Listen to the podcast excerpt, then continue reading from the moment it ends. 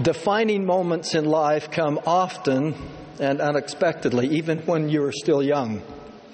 Allow me to share a story about a high school student, Kevin, chosen to travel out of state for a student leader event, as told in his own words. My turn in line came, and the official looking registration clerk asked for my name.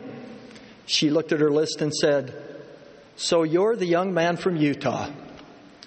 You mean I'm the only one? I asked. Yes, the only one. She handed me my name, my name tag with Utah printed below my name. As I clipped it on, I felt like I was being branded. I crowded into the hotel elevator with five other high school students with name tags like mine. Hey, you're from Utah. Are you a Mormon? asked one student. I felt out of place with all these student leaders from all over the country. Yes, I hesitantly admitted. You're the guys who believe in Joseph Smith, who said he saw angels. You don't actually believe that, do you? I didn't know what to say. The students in the elevator were all staring at me. I had just arrived, and already everyone thought I was different. I became a little defensive, but then said, I know that Joseph Smith was a prophet of God. Where had that come from, I wondered. I didn't know I had it in me. But the words felt true. Yeah, I was told you were just religious nuts, he said. With that, there was an uncomfortable pause as the elevator door opened. As we gathered our luggage, he walked down the hall, laughing. Then a voice behind me asked, Hey, don't Mormons have some sort of another Bible? Oh, no, not again. I turned to see another student who had been in the elevator with me, Christopher. It's called the Book of Mormon, I said, wanting to drop the subject. I picked up my bags and started walking down the hall. Is that the book Joseph Smith translated? He asked. Yes, it is, I answered. I kept on walking, hoping to avoid embarrassment. Well, do you know how I could get one? A scripture I learned in seminary suddenly came to me. I'm not ashamed of the gospel of Jesus Christ. As this entered my mind, I felt ashamed that I'd been so embarrassed. For the rest of the week, that scripture wouldn't leave me. I answered as many questions about the church as I could, and I made many friends. I discovered I was proud of my religion. I gave Christopher a Book of Mormon. He later wrote me telling me he had invited the missionaries to his home. I learned not to be embarrassed to share my testimony. I'm inspired by Kevin's courage. By the way, he's now a bishop serving in Indiana. It's a courage repeated every day by faithful members of the church throughout the world. As I share my thoughts, I invite you to reflect upon these four questions. Do I understand what a testimony is? Do I know how to bear my testimony? What are the obstacles in sharing my testimony? How do I keep my testimony? Your testimony is a most precious possession, often associated with deep spiritual feelings. These feelings are usually communicated quietly and described as a still, small voice. It is your belief or knowledge of truth given as a spiritual witness through the influence of the Holy Ghost.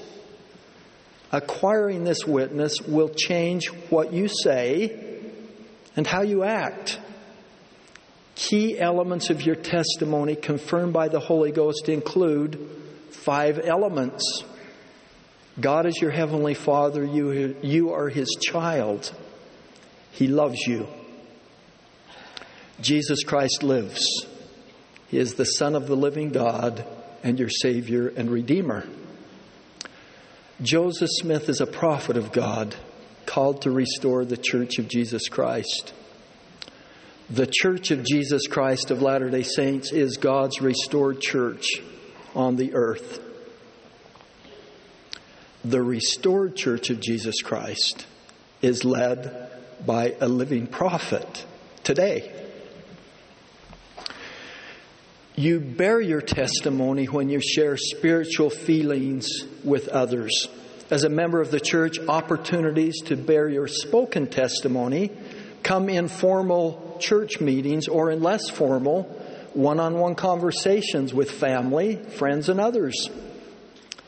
Another way you share your testimony is through your righteous behavior. Your testimony in Jesus Christ isn't just what you say, it's who you are. Each time you bear vocal witness or demonstrate through your actions your commitment to follow Jesus Christ, you invite others to come unto Christ. Members of the church stands, uh, stand as witnesses of God at all times and in all places. Opportunities to do this in the digital universe using inspiring content of our own or sharing uplifting content prepared by others are endless. We testify when we love, share, and invite, even online.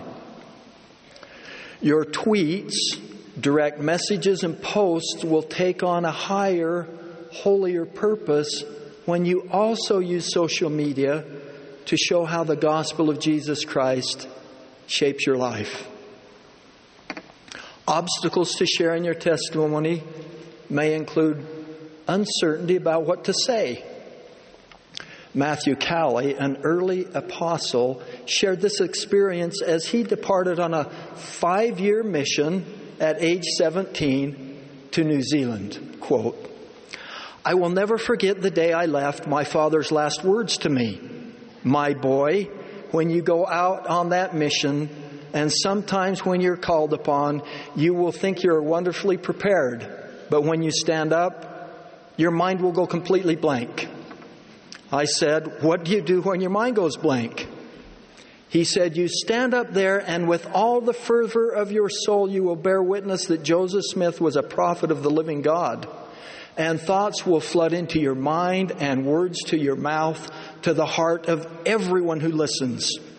And so my mind, being mostly blank during my mission, gave me the opportunity to bear testimony to the greatest event in the history of the world since the crucifixion and resurrection of the Master.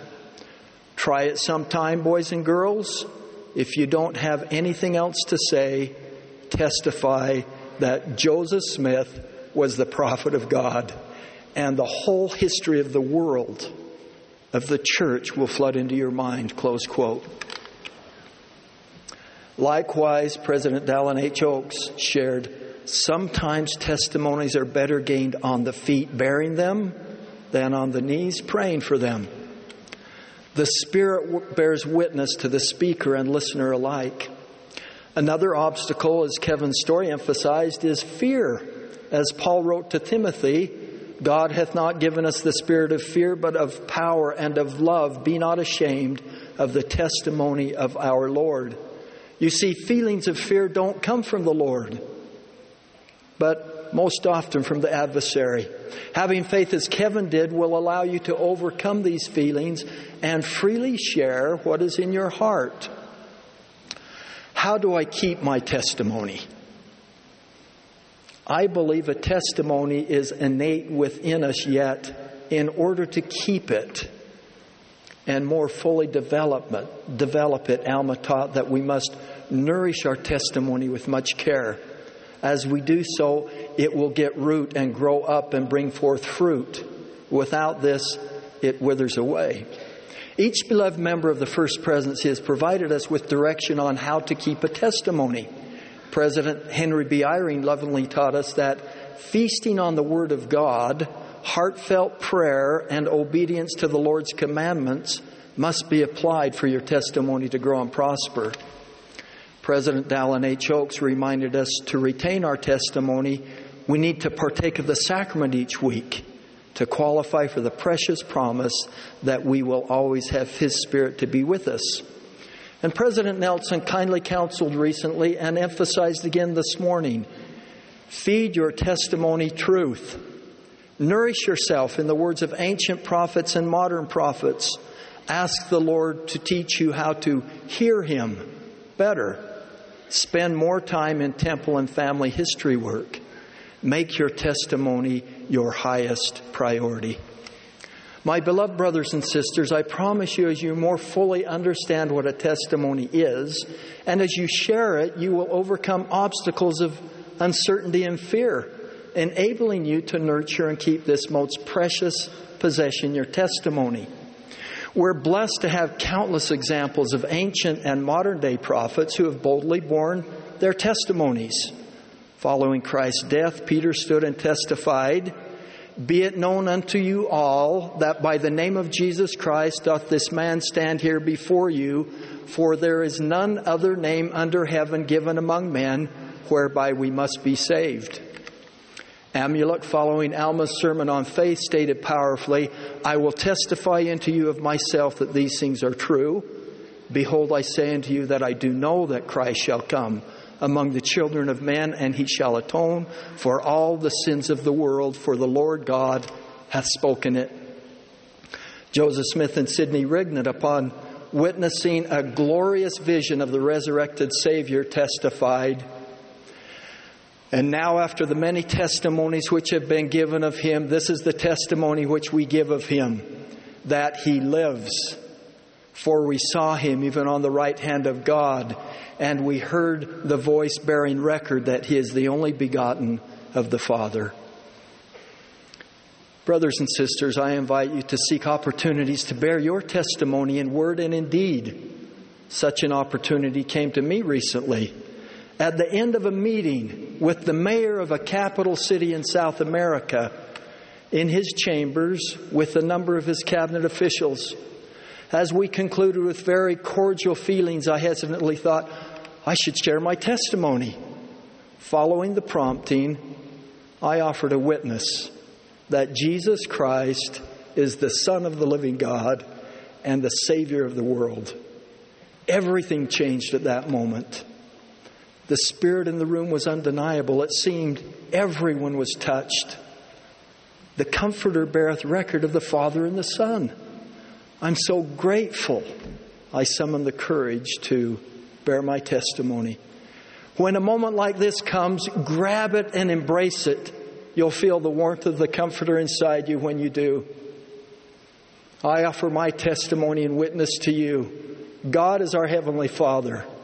Jesus Christ lives, and the Church of Jesus Christ of Latter day Saints is God's church on the earth today, led by our dear prophet, President Russell M. Nelson.